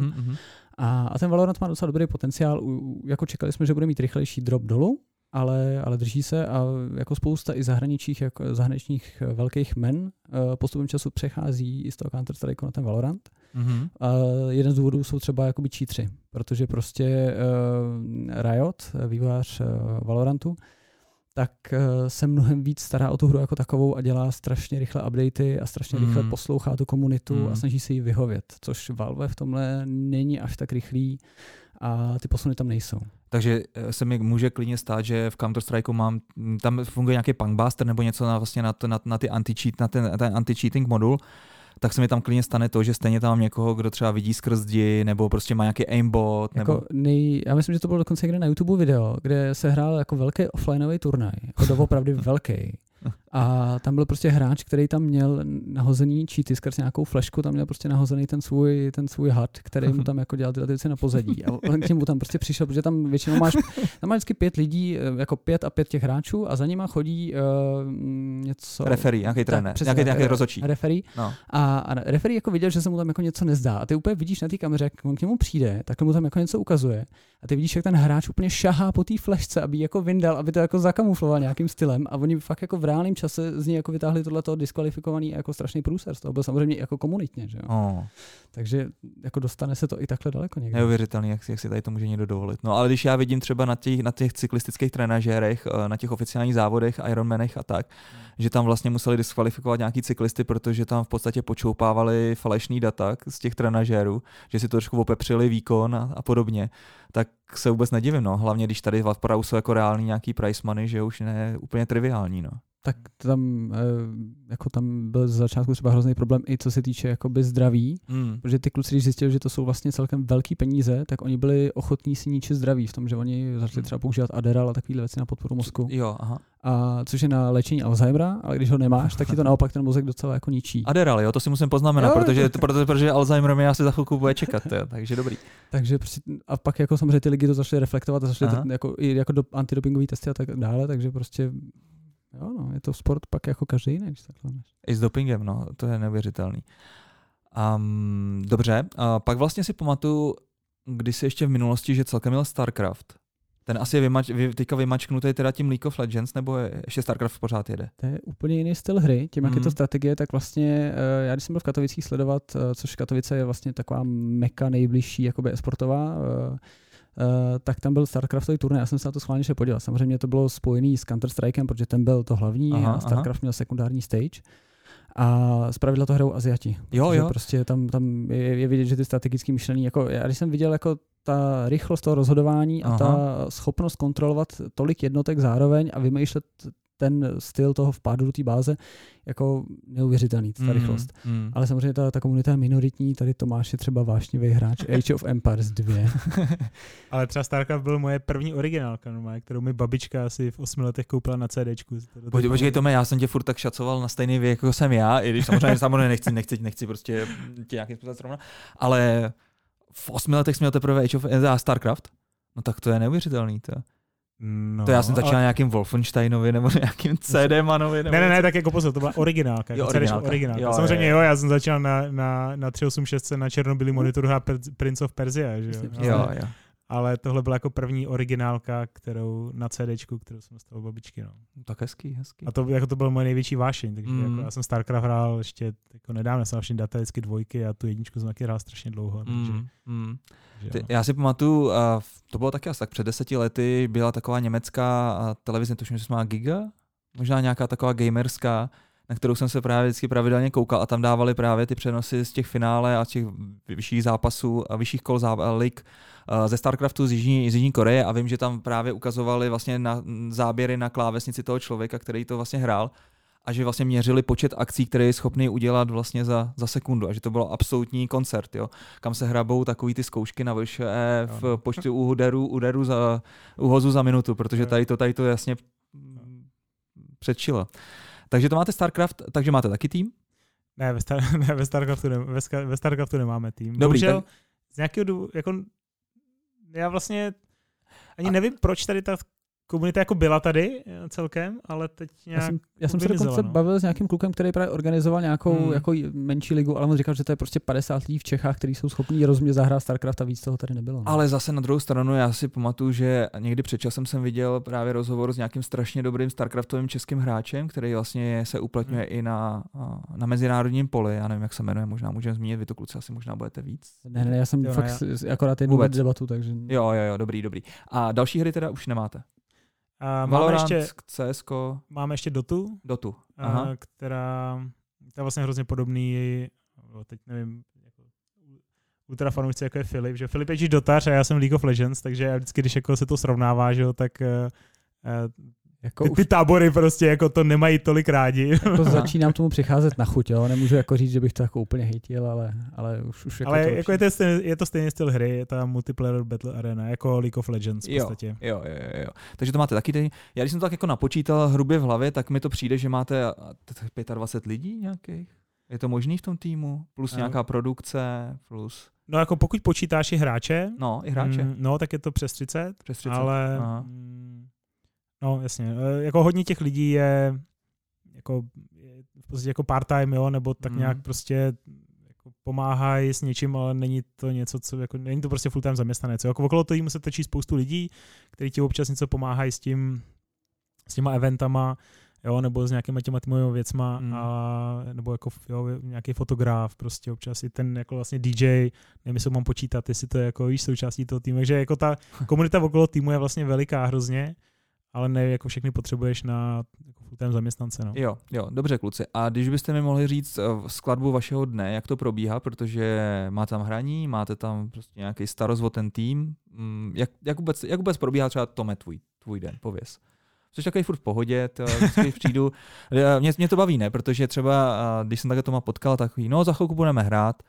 A já jsem říkal, no tak kdyby třeba jako můj tým takhle hrál, ne, tak jsem celý nervózní, ne, prostě stojím jim za zádama, tak no další hra, no tak prostě hrajeme, no už to tak nebereš. Záleží na velikosti toho turnaje. Já jsem se taky možná zvyk, jako z začátku to byly, to jsem fakt jako hodně prožíval, to byly fakt infarktové situace, zvláště jako když jsi na těch lankách, ono to je taky něco jiného, že když jsi na té lance, na tom turnaji jako osobně, že jo, a jako je tam nějaký publikum a tak a hraje tam tvůj tým, tak jsou to mnohem jako větší nervy, že jo, samozřejmě, než když na ně koukáš takhle z pohodlí domova v podstatě, jo, a zase záleží, jaký to je velký turnaj, když jsme hráli prostě playoff Sazka eLeague, což je ta největší liga, tak to jsem byl samozřejmě taky ultra nervózní a to jsme prožívali úplně jinak, ale když to nějaký jako menší turnajek, tak prostě zase, jako my hrajeme v podstatě každý týden třeba 4 zápasy, aha. Jako ty týmy různě, a v sezóně to je klidně ještě víc, jo, to jsou jenom 3 zápasy v Counter-Strikeu třeba, jo? Nikdy 4. A pak v dalších hrách je to 2 a tak. Jo? Takže prostě hraješ pořád, tak už na to zvykneš. Jako, jo? Jasný. Nějaký hře něco hraje, takže už to tak neprožíváš. Ale hlavně tam je to víc, myslím, jako... mezi mnou je ten mezistep, že jo, což je ten coach toho daného týmu, ten to samozřejmě prožívá mnohem víc, než tam s těma klukama a před tím zápasem, ty se na to jako mega připravujou, že jo. Já jsem spíš ten pozorovatel jako víc z dálky. Jo. Takže to je být pozorovatel, pak co se týče teda toho managementu toho týmu, tvoje hlavní teda role je schánět peníze na ten provoz tady toho cirkusu, nebo... Jo, no, dá se říct, jo. A je to celá jako i komunikace s těma sponzorama a i dohlížet nad tím plněním jako pro ty sponzory, i nad tím jako contentovým, protože jako jedna věc je, ty sponzoři vám nedávají peníze jenom za to, že hrajete nějakou malou ligu. Jako, bylo by to fajn, ale jako na to jsou ty ligy ještě dost malý a hlavně ty ligy, tady skrze ty ligy v podstatě ty sponzoři jako skrze ten tým nejsou moc vidět. Jo, tam při nejlepším, pokud se to nějak hraje offline třeba a jsou tam nějaký záběry nebo třeba ty hráči mají jako doma kamery a je tam vidět ten pohled toho hráče, tak jediné, co tam vidět, jsou ty loga těch partnerů na tom dresu. Jo? Ale jinak jako většina té pozornosti a ty aktivace jako jdou skrze partnery té ligy. Takže jako ten sponzor ti nezaplatí jako tolik. Ta mediální hodnota toho, že hraješ nějakou ligu, jako není zase tak veliká v tom e-sportu. Jo? Nehraje se u tebe na stadionu, kde přijde prostě 10 000 lidí v tom tvém městě, máš na tom stadionu ty reklamy, můžeš tam vystavit to auto, můžeš tam udělat nějakou jako akci pro ty fanoušky, můžeš tam jim ukázat produkt. Prostě je to... Ty možnosti jsou jako omezený, takže musíš dělat i nějaké jako věci mimo. Prostě no, na to taky musíš jako dohlížet. A nebo přeměnuješ klub, prostě dáš tam vedle Sazky něco ještě dalšího a ono pak je to vidět dost, viď. Jo, že Topmong Sazka Brute nebo něco takového můžeme vymyslet, to je jasný. Tak můžeme vymyslet Topmong Brute v League of Legends, protože tam právě sazkové kanceláře jako bohužel se nemůžou angažovat. Aha. Takže tam se jmenujeme jenom Brute. Jo. Tam to ještě otevřený. Jasně. A pak třeba taková ta strategie toho přemýšlení, který ty hry ještě dál. Máš třeba nějakého člověka, který vlastně jako nějakým způsobem monitoruje ten trh, sleduje různá data a prostě na základě toho třeba... To jsem všechno já. My jsme jako taky pořád celá plochá jako organizace, nejsme nějaká velká struktura. Jako v těch velkých klubech máš prostě CEO, pak máš head of esports a pak máš game director, ty jednotlivé hry, a pak má ještě tým manažer, který se jako stará víc o takové ty administrativní věci. U nás jsem já, jakožto CEO, head of esports, tým manažer, a pak mám head coache, prostě, jo, který dělá hodně věci. A občas si zastřílíš i ty sám v CS, když máte tak to pátýho. To ne. Náš trenér, jo, ten už tomu se párkrát stalo, že se nevím, nepřipojí nebo nefunguje internet, tak nastoupí trenér, u mě by to asi nedopadlo dobře.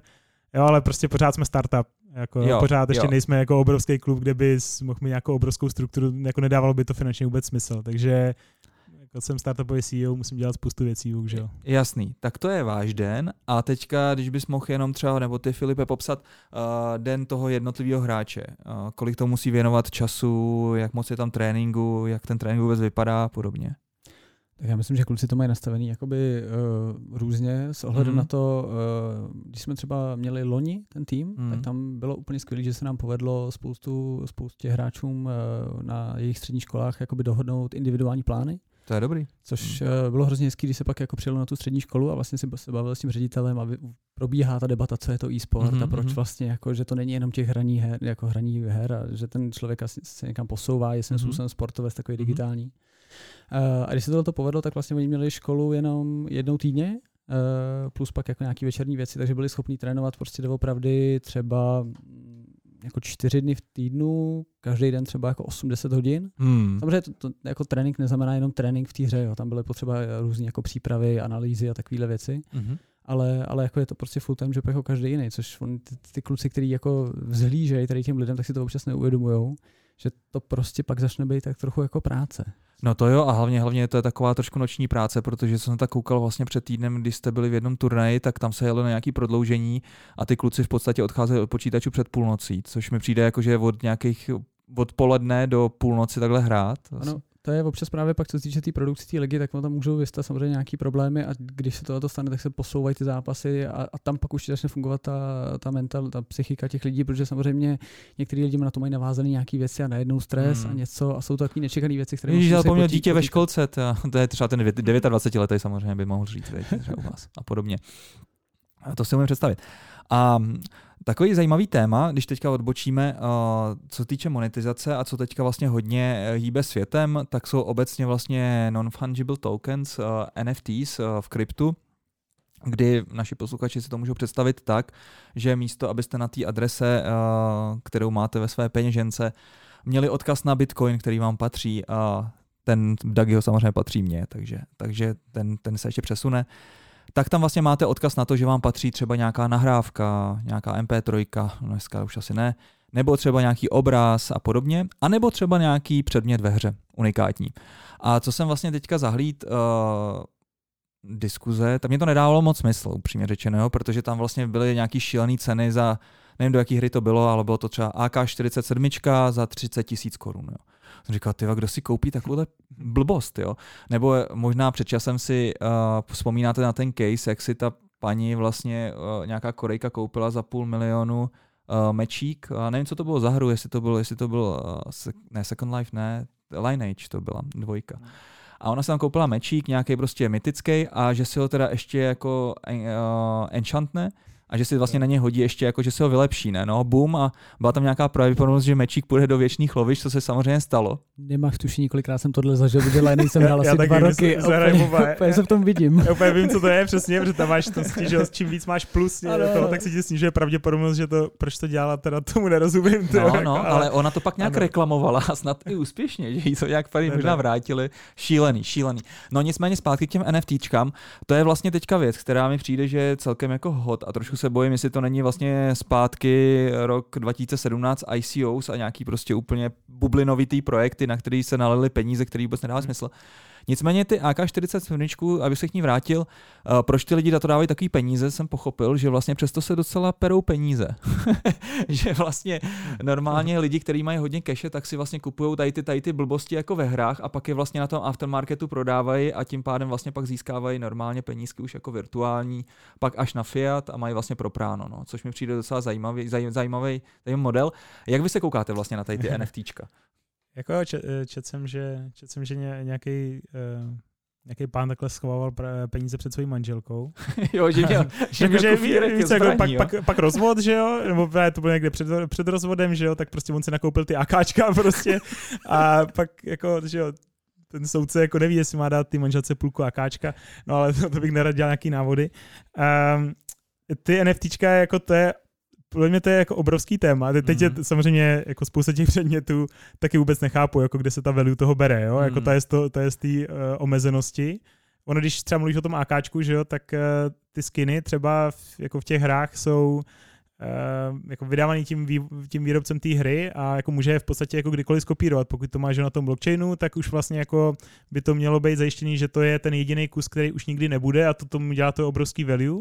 A teď já můžu normálně jít a udělat si vlastně digitální kopii, bude to vypadat jako AKčko třeba růžový, no tak jo, mě to nevadí. A... No ty ho nedostaneš do té hry, že? Pokud ta hra opravdu jako by běžela na blockchainu a jako, jo, pokud je to opravdu, jako, ale v podstatě srovnání, nebo prostě ty lidi kupují ty skiny, to je prostě, ty lidi kupují, že jo, Louis Vuitton jako kabelky, jo, prostě ta funkčnost, tak to, že v tom potřebuješ něco někam přenést, je úplně stejná s kabelkou, kterou no a jako si... v té Louis Vuitton kabelce se fakt něco můžu přenést, když si ji samozřejmě nikdy nekoupím, ale v tom ale digitálním... to, že to je jako Louis Vuitton, nebo spousta těch věcí, jako to auto, takhle jako platíš prostě tu prémii za to, že jako máš ten status, že jo, a v té hře máš to samý, prostě ten borec jako platí za ten status té hře a tím, že ty mladí už teďka tráví právě čas v virtuálním jako prostoru, tak oni už nosí jenom mají tepláky a ten status prostě ukazují těma předmětama v té hře, no a tam jsou ty za ty borce, protože mají to nejlepší AKčko, no. Mně se líbí, jak se tomu směješ, jo, ale když jako jsme tam měli ty kluky na tréninku, prostě měli bootcamp, takže tam byli třeba 2-3 dny a v kuse jeli. A ty pak jako vidíš, jak oni tam sedí u toho počítače a ukazují si ty kudly v tom Counter-Strikeu a jakého pokreslená a říkají, no tahle ta stojí několik tisíc a, to říkám, jako, a tam vidíš, jak mezi nimi prostě ta kompetitivnost i v tomhle tom funguje, jo, že ten má hezčí kudlu a tenhle ji nemá a ten by ji chtěl a to je přesně ono. No já si pamatuju, že za mnou vlastně to kluci nahoře hráli Fortnite a přišli za mnou a řekli, hele tati, pust chlup, potřebujeme si koupit tady nový skiny, tenkrát prostě podle mě byl nějaký Halloween, tak prostě tam měli nějakýho pumpkina nebo co já vím. A já jsem říkal, proč pro boha ne, prostě no přece nebudeme no-skinneři, to je prostě to nejhorší, co se já říkám, tyjo, tak máš třeba nějaké kvůli tomu lepší výhodu, lepší aim, já nevím, prostě lepší nějakou zbraň. Ne, nemám, ne prostě, ale když jsem no-skinner, tak se každý na mě dovolí. No úplně šílený, kam se to posunou. Mně to přijde jako na školách, když nemáš značkový hadry, tyjo, tak seš outsider. Ty. A k tomuhle tomu se vázala jedna jako hezká věc, jsme měli nějakou biznisovou přednášku něco a pak jsme šli právě na jakoby oběd potom. A byla tam jedna taková mamina, vyšší manažerka a vyprávěla o tom, jak její syn v GTAčku měl prostě něco nahranýho, tam měl nějakou tu in-game měnu a že nějakým bugem o to přišel. A ona říká, přesně takový ten styl, no jo, to je ptákovina, prostě to nahraj si nový, že jo.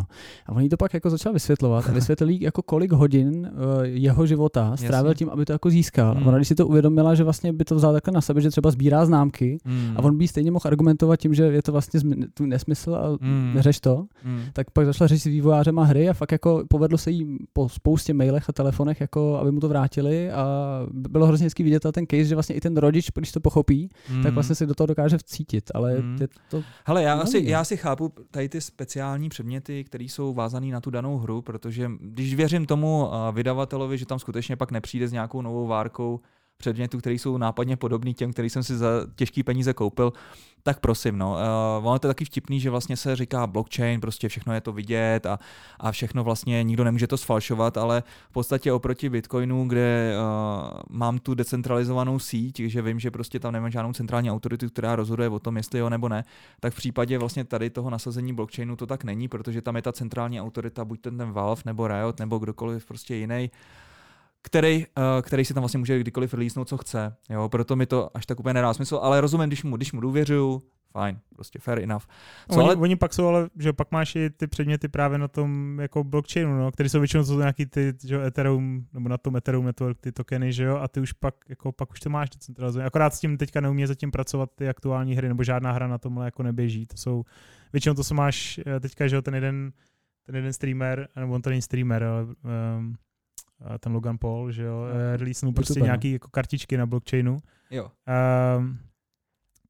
s kterým ještě nemůžeš vůbec nic dělat, jako zatím je to jenom collectible, jo, ale během, já nevím, kolik to bylo, jako během hodiny vybral první $1 milion a pak prostě během dalších pár hodin 3,6 milionu, myslím, vybral. No, a já jako, a vlastně nemůžeš si vůbec nic dělat, jako je to zatím kartička, která možná jednou se s ní prodá hrát, jo. A já bych schválně šel, ne, prostě podíval bych se na ty kartičky a prostě bych jedna k jedný udělal úplně ty samé kartičky na jiných adresách, na hře bych, hele, takovouhle to má asi cenu, to je, jako pokud tam není zatím něco ještě víc jako ultimátní.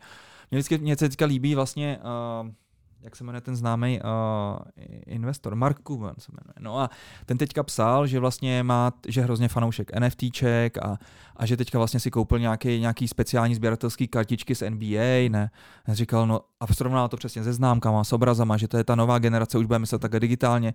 A já říkám, no tak jo, dobrý, ne? Prostě tak jak když tady mám třeba nějaký vzácný komiks, tak vím, že prostě ho je určitý počet kousků a že když mi ho někdo okopíruje, no tak už to nebude prostě to intaktní vydání, který bylo prostě z toho daného roku, ale už je to prostě nějaká kopírka. U těch digitálních vlastně mi chybí úplně tady to jako ta nemožnost toho skopírování tak, aby si nepoznal, že to vlastně je falzum, jo? Že vlastně tady, když mám prostě tu kartičku, tak já si můžu tu kartičku dělat stejně. Jasně, nemám tu originální kartičku, kterou někdo vydal, prostě který mám ten privátní klíček jenom já. Ale co se týče toho požitku z toho daného díla, z toho statku, tak prostě mám úplně to samé, co ten Mark Cuban, jo. Samozřejmě bys mohl říct, no dobrý, ne, tak když tady prostě budeš chtít Picasa, tak já vím, že tady seženu nějakého Ukrajince, který s nadáním, který mi toho Picasa taky tady vyšvihne a nikdo to nepozná, jo. Já si myslím, že tam je hodně velký rozdíl právě v tom typu jako to NFTčka, no, že já nevím, když si vezmu třeba, že jo, pozemky jako v těch virtuálních světech. Tak jaký já nevím, jaký je tvůj názor? No to se chtěl teďka zeptat já. Protože tam už jako s tím něco reálně můžeš dělat, že jo, tam už na to můžeš postavit jako ten svůj virtuální barák a jako vlastně nikdo ti to, pokud ti to někdo skopíruje jako někde na svůj blockchain, tak jako by musel skopírovat celý ten svět, ne? Asi, nebo já teda se jako nejdu tak do toho, ale já třeba jsem si koupil ten pozemek v tom Somnium Space. A kolik to tak jako dělá, to by mě zajímalo. No já jsem to před rokem něco koupil za $160 a teď už je to přes $2000, jako když to přepočítám na to, takže vlastně jako zhodnocení procentuálně lepší než pozemky v Praze. Ale to samozřejmě zdravíme, Somnium Space jsme tady měli, takže zdravíme. No tak jde, já vím, že to je, já jsem se u nich taky právě dozvěděl, na to bylo to Futureport Prague, myslím, právě jsem přividěl. A to bylo právě před tím rokem něco, se ještě dalo chodit na festivaly. No a teďka jsme nedávno koukali na ještě Sandbox se to jmenuje, zase to je další jako projekt, kde si na těch pozemkách jako můžeš vyvíjet vlastně vlastní hry, prostě v takovým jako vývojovým, to máš tam prostě to je jako velký metaverse a každý na tom pozemku si může vyvíjet vlastní hry a ty pozemky tam má třeba i Atari nakoupený, na kterým chce dělat kopie těch svých nejznámějších her jakoby v tom prostředí, takže ty tam prostě pak máš toho svého panduláčka, chodíš tam tím metaverzem, můžeš hrát různé hry jako a setkává se tam právě s těma kámošema, jo. V některých těch hrách máš i jako kasína virtuální, a když prostě do toho virtuální kasína jako jo, a takže záleží si myslím, jaký předmět to je, jako jestli má nějaký reálný využití, fakt jako v tom nějakým virtuálním světě, protože pak pokud jako máš to oblečení nebo tu kartičku nebo ten obraz a můžeš se ale vystavit v nějaký galerii v nějakém virtuálním světě, tak už jako to má tu statusovou hodnotu, můžeš tam si toho kámoše a můžeš mu ukázat ten obraz a můžeš mu říct, kolik stál a vlastně je skoro jedno, jestli vzhledem k tomu, jaká je teďka situace, tak k tobě domů nikdo nepřijde se podívat na toho Picasa, tak už ho musíš koupit v tom virtuálním světě a tam ho asi ukázat. No, aha. Hele, existují nějaký třeba ty z reality, nějaký na to na Somnium Space nebo něco podobného, jako na ten aftermarket s těma pozemkama, nebo jak ty jsi to koupil? Nebo jo, no OpenSea EO je taková ta největší. OK. Kluci, mezi naše posluchače věrné patří i Split z Beat Saberu a vývojář. Jak vy se koukáte na virtuální realitu? Používáte třeba doma Oculus, nebo jak vy to vidíte, kam to půjde? No já jsem si kvůli Beat Saberu kupoval PlayStation, že, s VRkem. To bylo jediný kvůli, když jsem si to chtěl koupit. Okay. Takže jako já jsem byl hlavně třeba, mě úplně pro tohle to natchnul film od Spielberga Ready Player One. To byl úplně geniální. A vlastně když se to bere jako do detailu, tak já to beru tak, že tam se to jako jsem blíží, jo? Protože ta myšlenka toho, že vlastně v reálném světě to bude různý, všelijaký, ale v tom virtuálním vlastně každý má možnost být čímkoliv si vybere a tak dále, jo? Je to ty avataři a tohle to funguje v těch hrách i teďkon, jenomže prostě to ještě nemáš tak dodělaný, aby to mohlo být virtuální realita vyloženě, ale sedíš prostě u té klávesnice a myše. Ale ten Beat Saber byl jako pro mě, když jsem se to poprvé nasadil, tak já jsem byl úplně nadšený, protože do té doby ty věci, co jsem vždycky viděl, na střední škole jsem se byl podívat, co vyvinuli, že udělali třeba, myslím, že Osvětim, procházku Osvětim. Tak to věřím, že Beat Saber trošku jiná liga. No. Ale ten prožitek prostě z toho byl úplně jako diametrálně jiný, no. Což teda, tak šabet. To si představit, no, že tam si asi nikoho nešvihal meče, možná za Němce, ne. No, dobře, půjdeme dál. Co jsem to chtěl říct? A to mě to vypadlo, teda, kluci. Možná split si říkal. No. Něco s tím Beat Saberem, ale to nevadí. Tak to už opustíme. Možná kluci slovo závěrem. Co byste řekli? Vím, že tady vlastně třeba teďka nedávno proplula zpráva tiskem od Karla Janečka, že zainvestoval nějaký bambiliony do týmu Entropic, takže evidentně je to horký. Myslíte si, že tuhle dobu to má vůbec jako cenu? Tady snažit se vlastně z Čech udělat jako takovýhle top tým, protože co mi tak jako vyšlo z toho, co jste tady říkali, tak by to v podstatě znamenalo se mi rychle jako přitáhnout ty hráče, ale furt to jako biznisově mi pořád nějak neštimujete. Je to prostě obrovská investice do budoucna, no. Jako, třeba když se vezmu, minulý rok začaly jako hodně právě vznikat ty velké ligy, které třeba už i jako mají nějaký sloty pro ty týmy, někteří jsou, jako nejsou to ještě úplně franšízový jako ligy, ale třeba League of Legends liga v tomhle roce už opravdu přešla na to, že uzavírá smlouvy s těma jednotlivýma klubama, kde máš prostě garantovaný slot pro ten klub a není to jako na základě nějaký té výkonnosti. Jakoby, jo? Samozřejmě jako pak se to může nějak měnit a tak. Nicméně máš prostě sloty v těch ligách. Dostat se do ní teďka pro ty nový jako týmy už je vlastně mnohem těžší. Jo? Takže jako pořád jako spolíháš na to, že prostě vybuduješ tady ten klub, který jednou za těch pár let prostě bude ta jako pražská Slávia a prostě můžeš tady být jako pořád u zrodu a proto jako samozřejmě do toho ty investoři všude po světě, protože v té Americe se chtějí být u toho vzniku té nový NBA, že jo, a my ten prostě NBA klub jako od toho začátku. Teď už tady prostě je jako šance vybudovat nějaký ten tým jako úplně od začátku, ale samozřejmě ta monetizace prostě přijde a jako hodně v budoucnu, až se ten e-sport ještě jako dostane na úroveň toho sportu a ta sledovanost a chytnou z toho mass media jako jo, a budeš prodávat vysílací práva a prostě v tu chvíli, až se ten e-sport bude promítat tady na ČT1, jako, tak pak to bude trošku úplně někde jinde, ale v tu chvíli stoupit do toho už pro tebe bude jako extrémně nákladný. Tak já jsem si teďka úplně na chvilku musel usmát, když jsem si představil na ČT1, jak vlastně jde tady přenos z CSK mezi Ženou za pultem a Okresem na severu. Já jsem otázky, jestli bude ještě ČT1 tu dobu, ale jako... Možná na Twitchi, tyjo. Možná vytáhnu zase Sašu Hemalu, tyjo, Sasku Burešovou, tyjo, a nasadějí sluchátka a půjde to tak úplně v jiném módu, no. Dobrý kluci, možná Filipe, chceš něco ještě říct závěrem? Tam jako je hrozně důležitý z biznisového pohledu. Když jsme chodili po těch partnerech, bavili jsme se sponsoringy a takhle ty věci, tak jakoby je strašně komplikovaný, že pro ně je to ještě moc nový. Oni si to neumějí moc spojit s reálnýma číslama a tak dále, takže když řešíš, že tahle banka sponzoruje prostě floorbalový tým a vlastně za ty peníze, kterým to nabízíš ty, oni by měli asi tak třeba jako 30násobný viewership, nebo to se nedá ani měřit, jo, protože samozřejmě tam ty kanály jsou úplně jiný. Nepodceňuji floorball, jo. To zase není takový minoritní sport. Já jsem ho hrával, jo, ale to je přesně ono, cyklistika nebo něco takového, tak ty lidi to zpravidla dělají, protože jsou do toho nadšení, baví to a jako vidějí v tom dobrou věc. Tak kdyby to bral čistě jako biznisově na čísla, tak ten e-sport je úplně jinde. V tuhle chvíli ta hodnota na ten vstup je vlastně strašně nízká. Takže to je asi tohle. Tak teď to krásně natýzoval, tyjo. Mám úplně chuť pustit chlup. Ono hlavně, jako ty prémie, co jako platí, je za to, že ty seš tady jako ten mezi prvníma, ale ono hlavně, jako my třeba jako Brute prostě budeme mít maximálně jako 5, maximálně 6 sponzorů. Jako jednak nemáš tolik místa na drezu, jednak nechceš prostě být takový jako horsfuk, co prodá všechny. Jako já chci být mnohem radši, mít mnohem užší partnerství s menším počtem sponzorů, kteří jsou jako jasně spojení s tím týmem, jako jejich značka a jejich produkty a pomáhají. Jako, je to fakt o tom jako mnohem užším partnershipu. A to není tak, že jako já teďka uzavřu prostě... smlouvu jako s Pumou a pak přijde Nike za rok a dá mi dvojnásobek a já řeknu, no tak čau, ne, jako prostě my už máme... Je ta borta Puma, jedna borta jako Nike, ne? Je tam nějaká lojalita, prostě už máš jako vybudovanou s tím, už se znáš prostě s tím jako partnerem.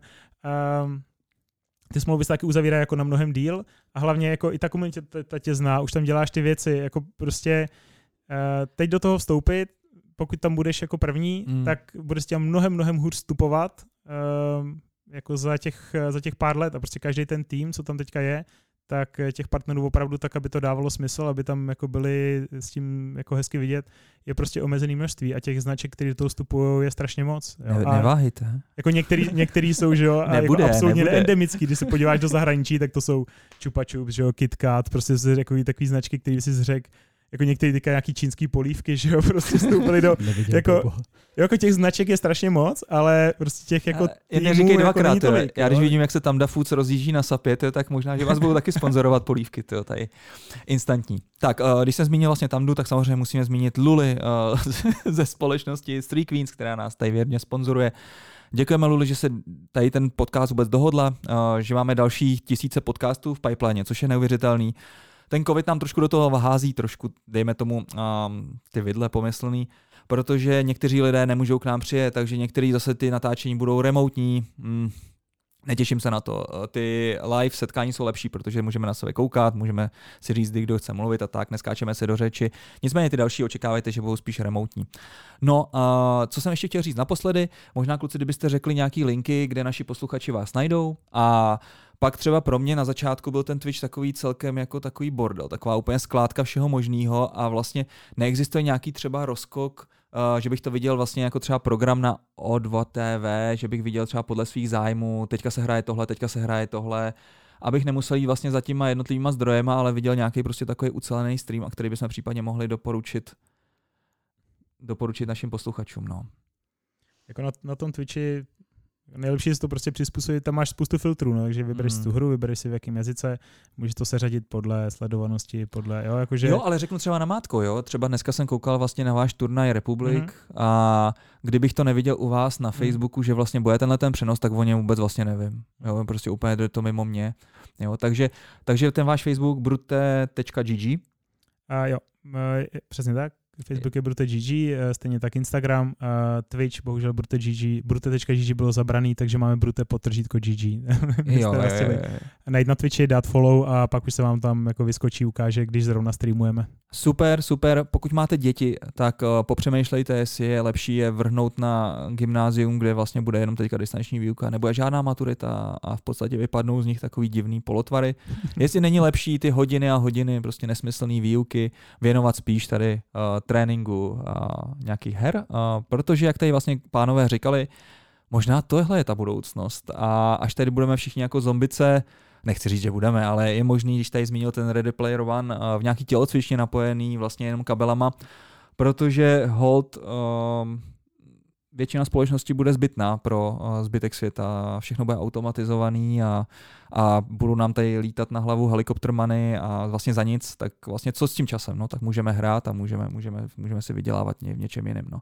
Takže možná, že to je ta budoucnost. Otázkou je, jak hezká je, ale to uvidíme. Tak my zase naše hráče taky pořád vedeme i k tomu pohybu, jo? Jako jo. My jsme naopak, jako když půjdete do e-sportu, od toho gamingu vlastně je ten rozdíl, že v tom e-sportu my je dost takovou těch klávesnic si vyháníme, takže jako pořád ten balans. A teď mi řekni, k čemu budou prostě u CSka břišáky. No počkej, ale třeba jeden hráč teď v Ázii vyloženě šel do důchodu asi ve 30 letech, protože měl prostě v pytli klouby. Z toho, jak seděl prostě dlouho. Tak já bych třeba chápal karpální tunely, taky, prostě no. Jako, že od tě odejdou, ne? Protože máš tak zvednutý ruce, ne? Jo, ale i záda a ono... Já myslím, že mám nějaký člen, nebo je takový prostě fakt jako z toho sezení. A on jako každý pohyb, že souvisí se zdravím a ty hráči, pokud mají hrát dlouhý turnaje, tak musí mít energii, musí být zdraví, že jo. Taky jsme zažili, jeli jsme na nějaký turnaj, jel tam jeden nemocný hráč, odjížděli nemocný 3, že jo. Jo, takže ono to je všechno jako spojený. Ten hráč jako fakt musí být prostě jo, právě že jenom nějaký naklazeníčkou maličký, jo, a to je o to horší. Můžu si představit ty party, no. Jo, kluci, vůbec jsme tady třeba neřekli, kolik stojí vybavení takovýhle věci. Já chápu, že to dávají většinou jako sponzoři v rámci toho sponzoringu, protože tam fungují hodně bartery, nebo? Ty kluci zpravidla trénují na vlastních. Aha. Že jako samozřejmě, když začínáš, tak začínáš na něčem postupně. Jasně. Pak, když se ti povede jako týmu sehnat hardwareovýho partnera, tak jasně, v tu chvíli jsi na něčem takovýmhle. Kdyby si bral jeden set, který patří mezi to, aby se tam mohl zahrát do opravdu na té nejlepší kompetitivní úrovni, tak začínáš někdy na 70 000 za set. Hezky. Protože tam se zase bavíme o tom, že tam sluchátka stojí 3000 a víc a klávesnice je taky za 5, ne prostě. A myška má aspoň 20 000 DPI, jo. Já si pamatuju, tenkrát jsem si koupil Razer myšku nějakou takovou, ještě, že se tam vyvažovalo také závožíčkem, podle toho, jak prostě máš všechno sílu v ruce a tak dále. Tenkrát to říkali 2000 DPI, je to úžasný, ne prostě. A trénovali jsme a teďka už to je nějakých 8000 nebo možná 10 000. No, možná... no i těch 20, no, tak vidíš, tak už jsem to trefil, no. Aby si tu headku trefil líp, no. Super kuci, hele, krásný povídání, děkuju, že jste tady nám trošku osvětlili svět e-sportu, protože děkuji si myslím, že no, nemáte vůbec zač, myslím si, že taky, že to je vlastně budoucnost a ať se vám daří v Brute. Děkujeme a těšíme se teda na ten sponsoring, že teď jdeme probrat teda. Tak. A minimálně můžete vyzkoušet naši cestu na přes Patron. No. Nebudou to takový dardy možná, ale co už, no. Tak jo, super, tak jo, posluchači, mějte se. Ahoj. Ahoj.